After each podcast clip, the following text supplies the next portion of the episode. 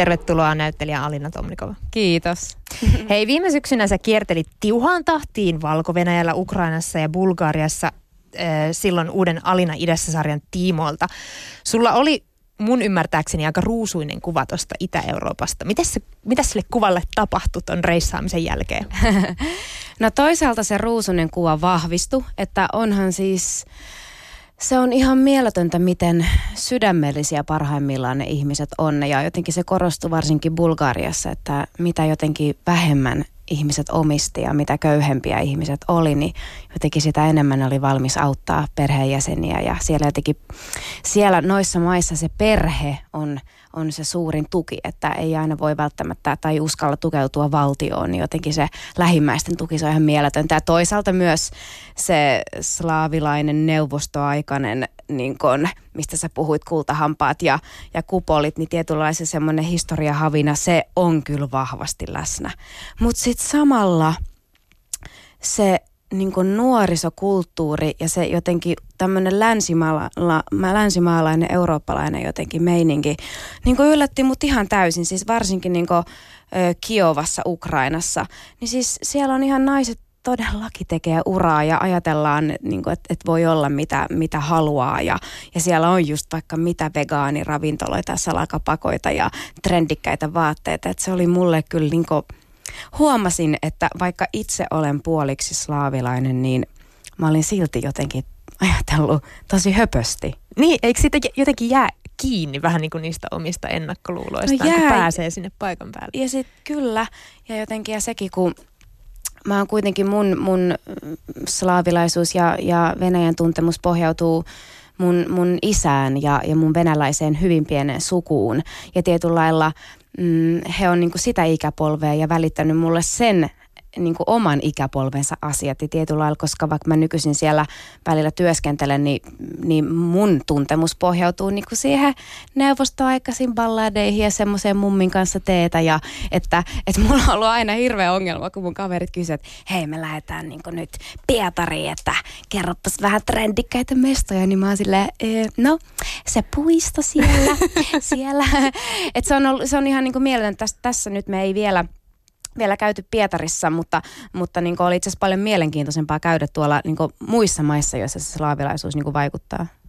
No hei, kun Suomesta käsin on kauhean helppo niputtaa nämäkin kolme maata, valko Ukraina ja Bulgaria, jotenkin todeta vaan, että ne Itä-Euroopan maat ja jotenkin ajatella, että ne on hyvin samanlaisia. Mutta selvisikö sulle, minkälaisia eroja näissä maissa on vai onko niissä? No mun mielestä on ja paljon on semmoisia – semmoisia eroja, mitä on vaikea kuvailla, mutta ne niin kuin aistii. Esimerkiksi valko Minskissä, niin jos sä vertaat sitä Minskiä, joka on sen maan pääkaupunki, taas Ukrainan pääkaupunkiin Kiovaan, niin mun mielestä Minskissä oli jotenkin paljon enemmän vielä niin kuin sitä neuvostoajan henkeä.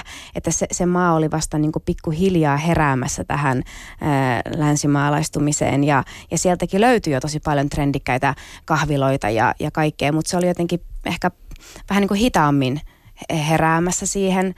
Ja, ja sitten myös niin kuin hallinnollisesti, että, että siellä ää, tietyllä lailla se – vähän niin kuin diktatuuri on, on yhä olemassa, kun versus sitten taas niin kuin Ukraina siellä jotenkin, siellä siellä se meininki on hyvin, hyvin että siellä on esimerkiksi nuoriso, nuoriso on tosi niin kuin aktiivinen poliittisesti ja siellä, siellä se on hyvin, tuli välillä jopa semmoinen, että ihan kuin mä olisin jossakin niin kuin Berliinissä, siis parhaimmillaan sellainen olo. Ja sitten toisaalta se on niin mieletöntä, että sielläkin sitten, jos meet jollekin tietylle kadulle, niin, niin tota, ihan kuin tuntuu, kun sut olisi heitetty takaisin sinne johonkin neuvosta aikaan. Ja, ja sitten taas Bulgaria oli, se oli hyvin ristiriitainen kokemus jotenkin emotionaalisesti, että se on niin kuin Eurooppaa, mutta se on niin kuin Euroopan köyhin maa. Ja, ja tota, mä kävin myös vierailemassa niin kuin Balkanin alueen suurimmassa romaniyhteisössä ja, ja jotenkin se, se, se oli niin kuin tosi, tosi, tosi hurjaa, että sitä on vaikea kuvailla niitä, niitä niin suuria tuloeroja ja niitä ristiriitaisuuksia, mitä niin kuin, et, et, siis toisaalta just tajus sen, että noita maita yhdistää se, että, että, että siellä on niin kuin tulo ja luokkaeroja ja kaikissa on niin, kuin niin paljon eroja ja ristiriitaisuuksia, että se on ihmeellistä. Eli voi nähdä todella syvän köyhyyden, mutta myös rikkauden. Juuri näin ja niin kuin puolen tunnin sisällä. Wow.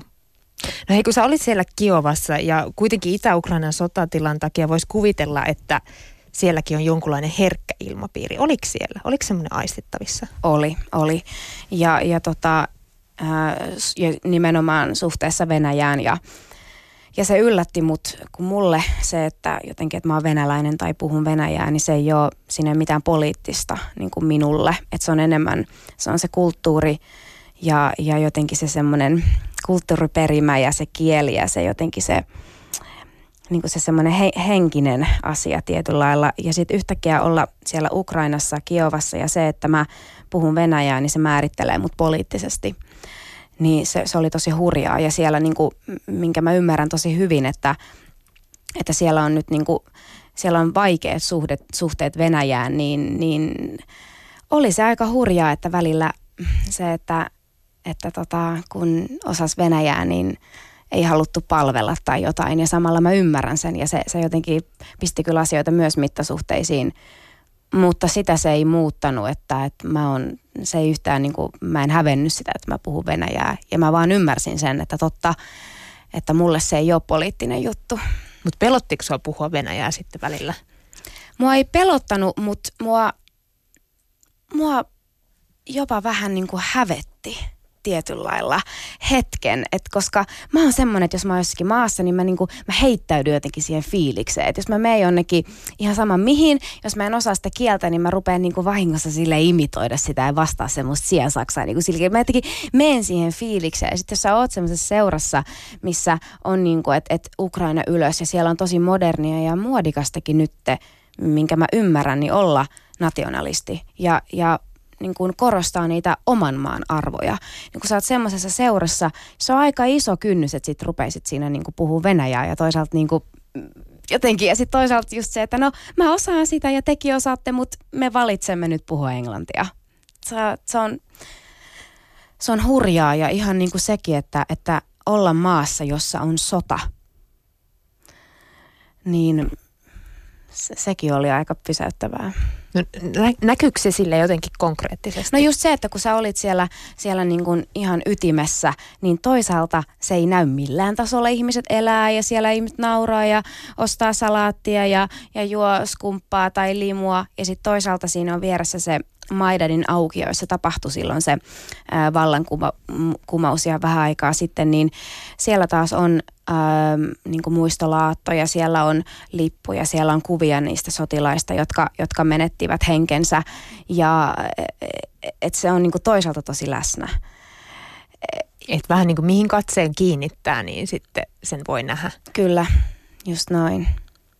Tota, mä ymmärsin, että sä oot myös hyvä aistiin tuoksuja. Miten sä kuvailisit noiden maiden tuoksuja? Nousiko sieltä mitään semmoista? Ai että, siis no mulle niinku yksi semmoinen, mä ihan myönnän, olen fetisoitunut, niin kaikkien slaavimaiden metrojen tuoksuun.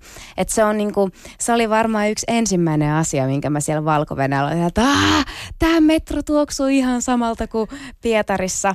Että se, se, se, se metron tuoksu on, se, sitä ei voi kuvailla, se pitää niinku kokea.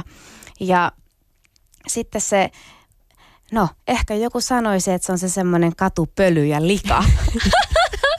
Mutta se, mut, mut se tuoksu siellä kaduilla on myös tosi ominainen. Ja, ja sitten, sitten semmoisen niin kuin keittojen tuoksu. Siis mä rakastan keittoja. Ni, niin jotenkin siellä oli ihana ilo huomata, että siellä on kyllä niin kuin paljon, paljon niin kuin tehdään edelleen keittoja, niin ne keitot tuoksuu. Ja siellä on niin kuin hyvä, jos tykkää tämmöisistä niin kuin hajuvesi jälkipilvistä, että siellä niin kuin naiset varsinkin käyttää paljon parfyymiä ja myös miehet, että he ehkä ui niissä tai tälleen ja mitä enemmän, niin sen parempi. Niin tietyllä lailla se oli ihan mahtavaa, että välillä niin kuin jotenkin oli vaan pakko melkein pari askelta seurata jotain miestä tai naista, kun se tuoksu oli jotenkin niin järjettävän huumaava. Mahtavaa. Ei ehkä, jos on tuoksu yliherkkä, mutta tota, se kuulostaa hyvältä. Mutta hei, Alina, sä halusit selvittää myös, mitä on slaavilainen Alina Tomnikov. Selvisikö se? Mikä sussa on slaavilaista? Tota, mulla se on ehkä jännä, että musta tuntuu jotenkin, että se vahvistui yhä edelleen enemmän niin kuin se, että mä oon niin kuin puoliksi mun isää ja puoliksi mun äitiä ja ehkä niin kuin yksi kahdeksasosa muumeja ja yksi kahdeksasosa Keravan ja tota, Sipoon sienimetsiä. Mutta niin tietyllä lailla se, että et, et, kuka mä oon niin sanomaan ja kategorisoimaan toisaalta sitä, että, että se, että mä, öö, mä oon niin nollasta sataan kiihtyvä ja mä herkistyn helposti ja mä nauran helposti ja, ja mä en ole pitkävihanen, että onko se sitten venäläisyyttä tai slaavilaisuutta. Ja sitten toisaalta se, että mä kaipaan tosi paljon omaa aikaa, ihan että mä oon niin yksin ja, ja mä niin tykkään vaan olla minä ja kirja tai olla ihan hiljaisuudessa, niin onko se sitten suomalaisuutta. Niin jotenkin niin kuin mulla niin kuin vahvistui tietyllä se, että, että, että mä oon just tällainen ja, ja No, ehkä se vahvistui tämmöinen yksi nippeli, että kun mä oon aina sellainen, mä nytkin tässä mietin, että vitsi kun mä meinasin ostaa sulle suklaata, että kun mä tuun oh, tänne. Joo, et, et kun jotenkin... oli ihan hyvä, että et ostanut. me oltaisiin varmaan syötty se tässä. Mutta jotenkin se, että se mikä kuuluu jotenkin siihen slaavilaisuuteen on se, että, että tuodaan tuliaisia ja, tuod, ja, ja annetaan niin kuin mukaan, että, että, että jos joku käy kylässä, niin sitten, että hei, no haluat sä tämän mun taulun? Että vie se kotiin, että ota vaan. Niin kun musta tuntuu, että mulla menee niin kuin mun kaikki palkka siihen, kun mä vaan aina ostelen kaikille kaikkea. Mä rakastan sitä. Mä en, niin kuin, mä en pääse siitä eroon. Mutta eikö se ole ihanaa, että omistaa myös anteliaan jotenkin semmoisen, voiko sanoa sydämen tai luonteen? Niin, tai niin. no kyllä mä, kyllä mä oon siitä ylpeä. Että jos näin voi sanoa, että se on, se on mun mielestä ihanaa ja, ja se, se toisaalta se tuottaa mulle myös niin kuin iloa, kun näkee, että joku ilahtuu jostain. No miten sä kuvailisit, millainen sukupolvi näissä slaavilaisissa maissa on kasvamassa vai onko se selkeästi erilainen? On mun mielestä hyvin selkeästi, että se on niin kuin jännä, että, mm, että esimerkiksi, esimerkiksi tota siellä Ukrainassa niin öö, nuoriso on niin kuin hyvin valveutunut ja, ja, ja toisaalta siellä on niin kuin tosi, että välillä jotkut, jos mä puhun paljon naisten kanssa, omien ikäisten naisten kanssa, niin on hyvin niin kuin vahvasti, että opiskelee ja, ja että, että voi olla ihan mitä tahansa. Ja en todellakaan, niin kuin, että jos tulee mies, niin sitten tulee mies ja, ja minä, en, niin kuin, minä pukeudun itseäni vain itseäni varten. Onko se jopa semmoista uhmaa? Vähäsen ehkä, ja, mutta toisaalta myös sitä, että miksi ei. Ja sitten toisaalta siellä on myös hyvin paljon meidän niin kuin tämmöisiä niin kuin nuoria, nuoria aikuisia, jotka niin kuin vilpittömästi ajattelee, että, että, että, että naisia, että mä haluan olla kotona ja, ja, ja mies käy töissä ja, ja, ja minä kaunistaudun ja panostan ulkonäköön niin kuin tosi paljon. Et se on niin kuin, niin kuin hyvin ristiriitasta myös. Et se, se, et se oli, mä oon kiitollinen siitä, että mä pääsin juttelemaan monien, monien ihmisten kanssa, koska, koska mä olisin voinut muodostaa niin kuin käsityksen niin kuin tietyllä lailla vähän vääränkin käsityksen, jos mä olisin juttellut vain muutaman ihmisen kanssa. Mutta jokaisessa maassa on kyllä aistittavissa sellainen uusi sukupolvi, joka, joka ajaa niin kuin sitä, että vaikka on vaikeaa saada asioita niin kuin läpi, varsinkin valko mitä mä ymmärsin, niin siellä on hirveän vaikea, mä juttelin yhden muotisuunnittelijan kanssa, niin kaikki se, että miten, miten niin kuin lyö itsensä läpi ja miten saa pystyy perustaa sen yrityksen ja kaikki, että se on niin kuin vaikeeta, mutta mut yhä, mut yhä enemmän ne niin kuin ajattelee, että se on mahdollista ja ne haluaa sitä, niin se oli kyllä tosi hienoa. Kuulostaa aika hienolta ja rohkealta tunnelmalta myös. Mm, kyllä. Kyllä. eteenpäin meneminen. Ja eikö se ollut nimenomaan valko missä esimerkiksi valtio tiesi, kun sä oot tullut maahan ja, ja tiesi, missä sä asut. Eikö siellä kontrolli ollut aika kova?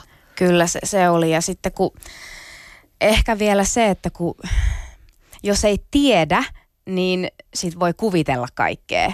Niin just kun en, mä en sitten kuitenkaan tiennyt, kuinka pitkälle se oikeasti ulottuu, mutta periaatteessa – min, min, kaikenlainen kuuntelu ja tiedustelu olisi ollut hyvin mahdollista, niin oli se kyllä, niin kuin, mä olin siellä, mä olin niin kuin tosi tarkka, mistä mä siellä puhuin. Ja, ja se oli tosi kiintoisaa ja niin kuin rohkeata sitten, että mitä mä tapasin siellä esimerkiksi sellaisen semmoisen ryhmän, vähän niin kuin paikalliset Dudesonit, jotka kokeili kaikkia, kaikkia temppuja ja teki semmoisia tempauksia ja eksperimenttejä ja niiden kautta ehkä otti poliittisesti vähän kantaa. Niin se oli aika hienoa, että miten he puhuivat asioista, mutta silleen kierrellen – että he puhuivat niin kuin, että joo, että meillä on maassa on tämä isä, joka ajattelee näin ja näin. Mutta mut et, et, se oli ihan niin kuin todella mieletöntä, koska siellä, mä uskon, että jos sä jotain sanot ajattelematonta, niin ei tiedä mihin sitten sä päädyt. Niin, ainakin semmoinen hyvä itsesensuuri siellä on varmaan monella päällä, koska ehkä se uhka on sen verran kova. Ihan kyllä se niin maistin. Tota, ö, mä tutkiskelin tänään matkustustrendejä ja yksi tämän hetken kovin matkailutrendi on se, että lähtee yksin reissuun. No sulla oli kuvaaja mukana. Mä en tiedä oikein, voiko sitä laskea yksin reissaamiseksi. Voiko? No, mun mielestä tietyllä tavalla voi, koska niissä hetkissä mä jouduin kuitenkin aina, mä olin se, joka tekee ne päätökset. Että okei, mun pitää löytää nyt tämä ja tämä metroasema, mä seison tässä, mihin suuntaan mä lähden, missäköhän se ehkä on. E, e, tai, tai niin kuin, että, että kenen, kenen, kenen kenet mä haluan tavata. Mä tein niin itse niitä päätöksiä, että vaikka sitä dokumentoitiin ja, ja periaatteessa musta pidettiin sillä tavalla huolta, että että totta kai, koska niin kun se dokumentoitiin, niin siellä oli kuvaaja paikalla ja myös tuottaja paikalla ihan turvallisuudestakin johtuen, että kun minä siellä lähden jonnekin, että tuolla se metro on, ja lähden sinne viilettään, niin, niin pitää huolta, että kaikki on niin ihan jees. Niin, niin silti mä koin, että mä oon itse vastuussa mun omista päät, niin päätöksistä ja oli se kyllä. Ja jotenkin, kun mä, niin kuin, mä oon miettinyt tätä, että, että kun mulle matkustaminen ei todellakaan ole mikään itsestäänselvyys. Tai sillä tavalla, että aina ennen kuin mä lähden matkaan, mulla tulee hirveä masis.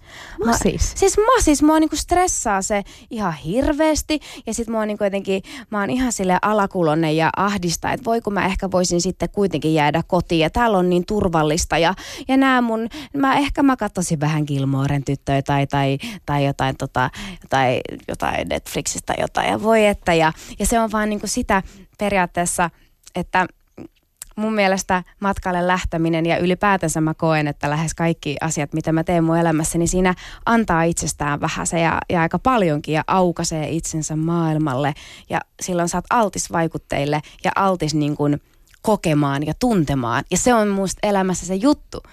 Mutta matkustamisessa se vaan korostuu niin paljon, niin sit mua niin kuin jännittää, että mitä kaikkea siellä tulee. Niin sit mä, että voi, että jos mä voisin olla aivan turvassa, mutta sitten onneksi mä en ikinä jää sinne turvaan. Ja sitten lähinnä sit se masis niin kuin, ja se pelko unohtuu.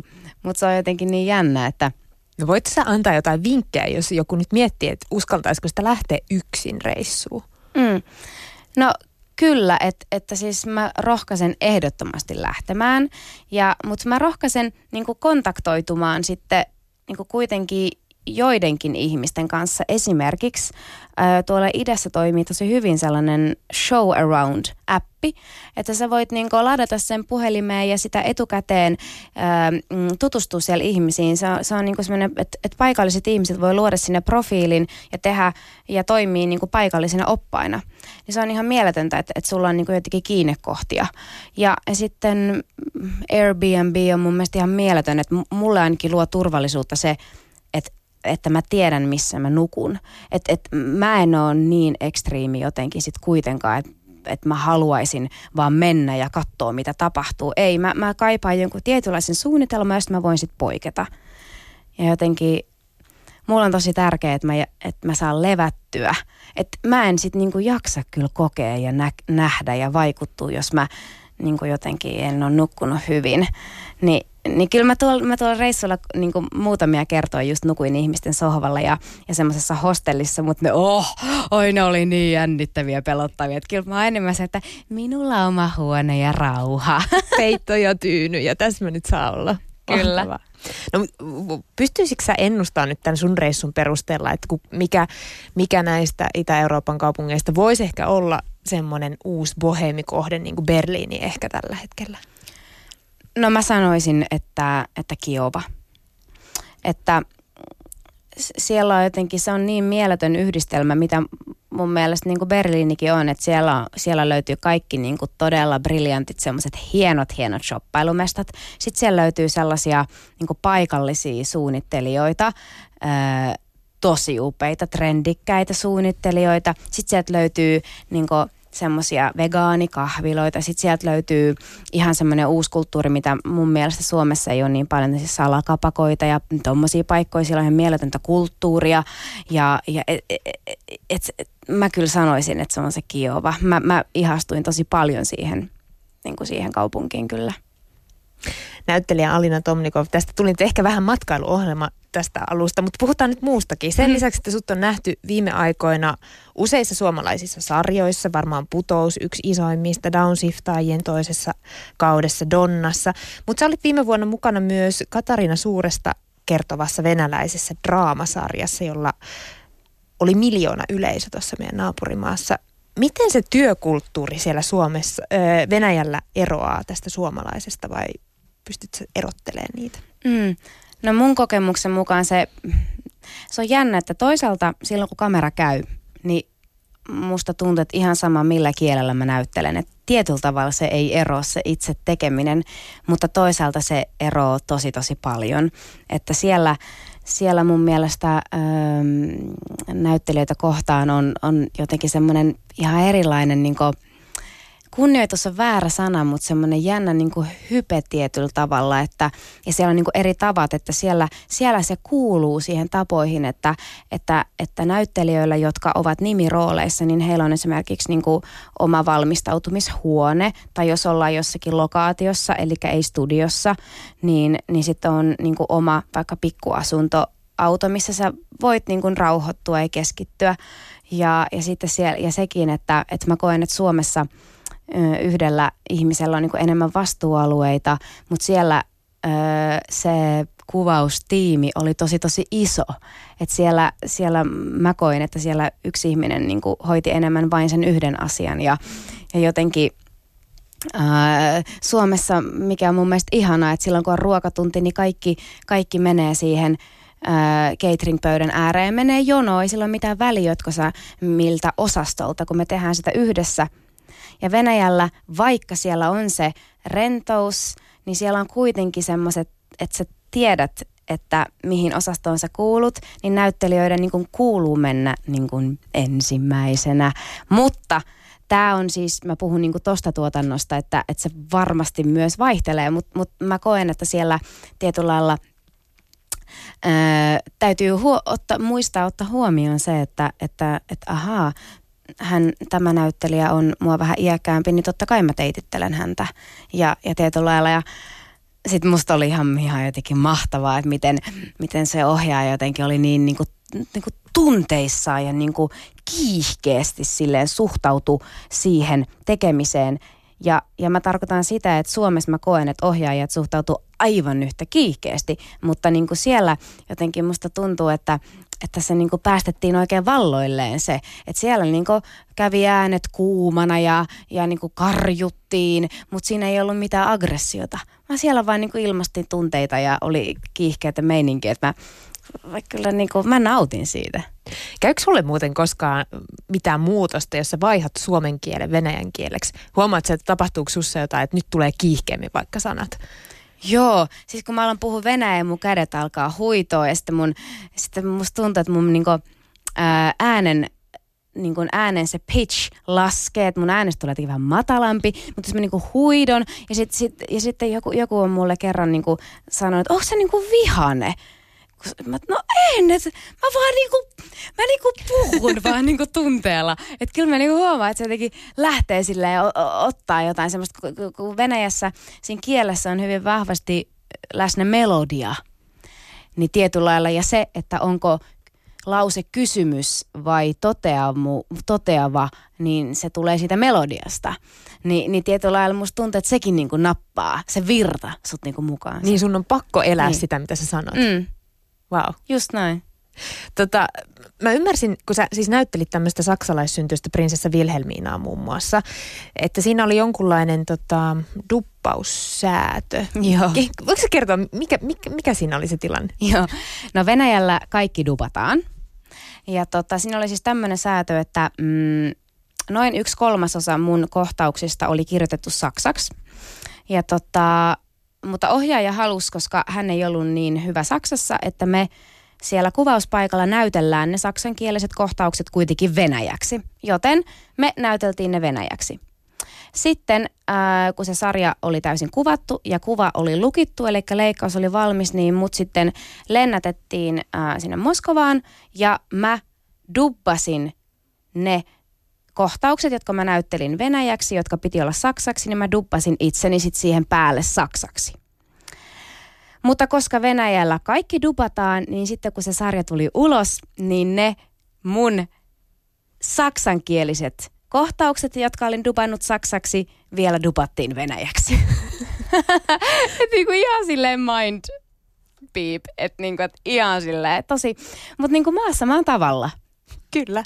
Ja miksei, jos on rahaa ja aikaa tehdä niin, niin sitten vaan. Niin, totta. No hei, Me Too-kampanja on näkynyt monessa länsimaassa, myös Suomessa. Millaiset olot sulla oli naisena Venäjällä? Mulla oli todella hyvät olot. Mutta mä en, en, en välttämättä, en, en osaa sanoa, että en koe, että oliko se juuri siitä, että mä olin, olin, olin nainen, mutta, tai olen, olen nainen, mutta, mutta periaatteessa mm, parhaimmillaan mun mielestä slaavilaisessa kulttuurissa on, on juuri se naisen arvostus ja se, että, että naiselle ollaan kohteliaita. Ja tietyllä lailla sekin voi vaikuttaa, jos, jos ei ehkä niin sitä kulttuuria tunne, niin jos menee sinne turistina, niin sille, että apua flirttaileeko kaikki nämä miehet me, mulle nytten.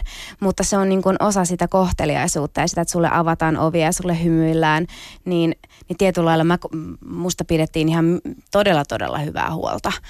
Että mä en, mä en ainakaan niissä tuotannoissa, mitä mä oon siellä tähän mennessä tehnyt, niin, niin tuommoista kokenut.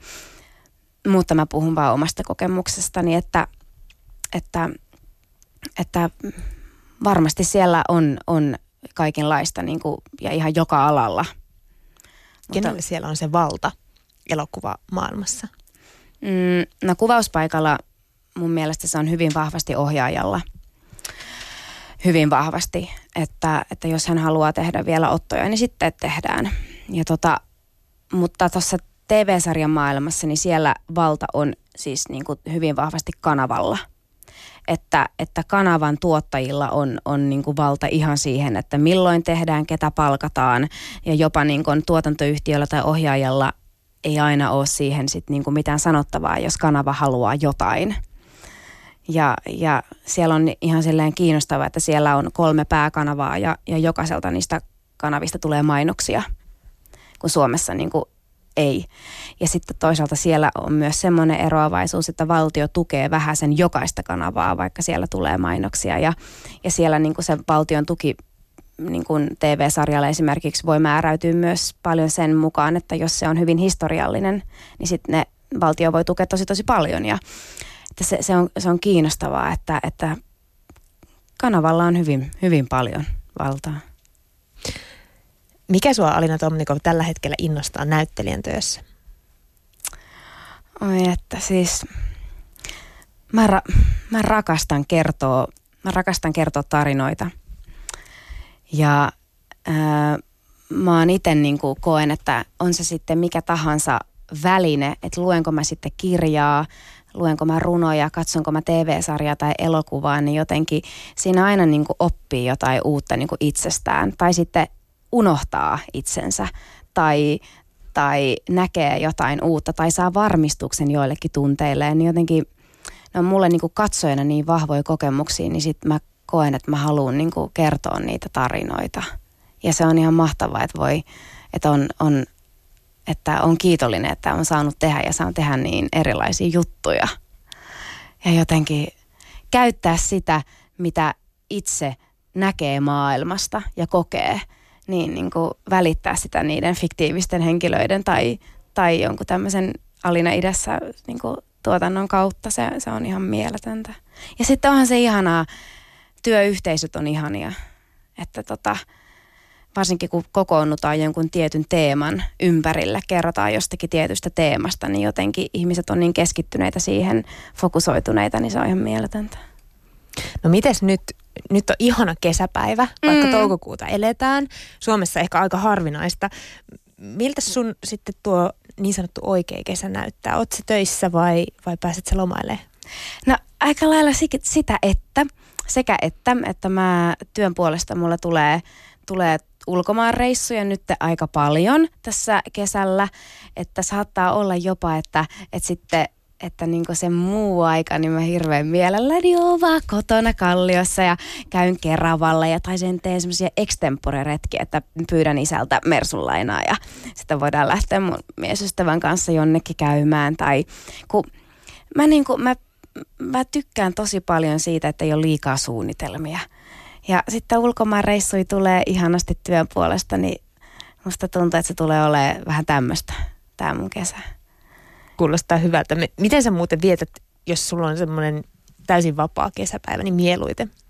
Mm, no mieluiten äh, mä ostan jostakin jonkun ihanan aamukahvin ja kenties jotain aamupalaa, ja voisin mennä hetkeksi johonkin lueskelemaan, niin kuin ehkä 15 minuuttia auringossa, ja sitten mä kyllästyn, koska se on jotenkin niin epämukavaa, ja sitten mä menen varjoon, mutta mä kyllästyn aika nopeasti, että mä jaksan ehkä löhöillä jonkun tunnin, ja sitten mä ehkä lähden haahuilemaan vaikka Helsingin keskustaan, ja käyn ehkä taas jossakin syömässä, ja sitten mulle tulee ehkä taas vähän tylsää, ja mä soitan mun miesestä, että no mitä sä teet, ah sä oot töissä, no okei, okay. ja sitten no en mä ehkä jaksaiskaan sua tavata, että mä haluankin olla yksin ja sitten mä ehkä soitan äidille, okei okay, sekin on töissä ja sitten, sitten tota, mä saatan käydä jossakin vaatekaupassa katsoa, oi ihania, ihania vaatteita, no en mä nyt mitään osta ja, ja sitten, että tietyllä lailla jotenkin mä tykkään olla ja katsoa ihmisiä ja sitten niinku liikkuu tolleen laiskasti paikasta toiseen. Mutta yhdessä, yhdessä paikassa, että mä en enää, mä en pysty, mä ihailen nyt ihmisiä, jotka jaksaa istua puistossa neljä tuntia. Mä en niinku osaa. Mä toivoisin, että joku voisi opettaa mulle, mutta mä en ole ikinä osannut ja mä, ehkä mä joskus vielä opin. ehkä sä opit. Ehkä tänä kesänä, mutta en mä tiedä tarviiksi edes. Nee. Hei kiitos näyttelijä Alina Tomnikov, että pääsit nostamaan vieraaksi. Kiitos paljon.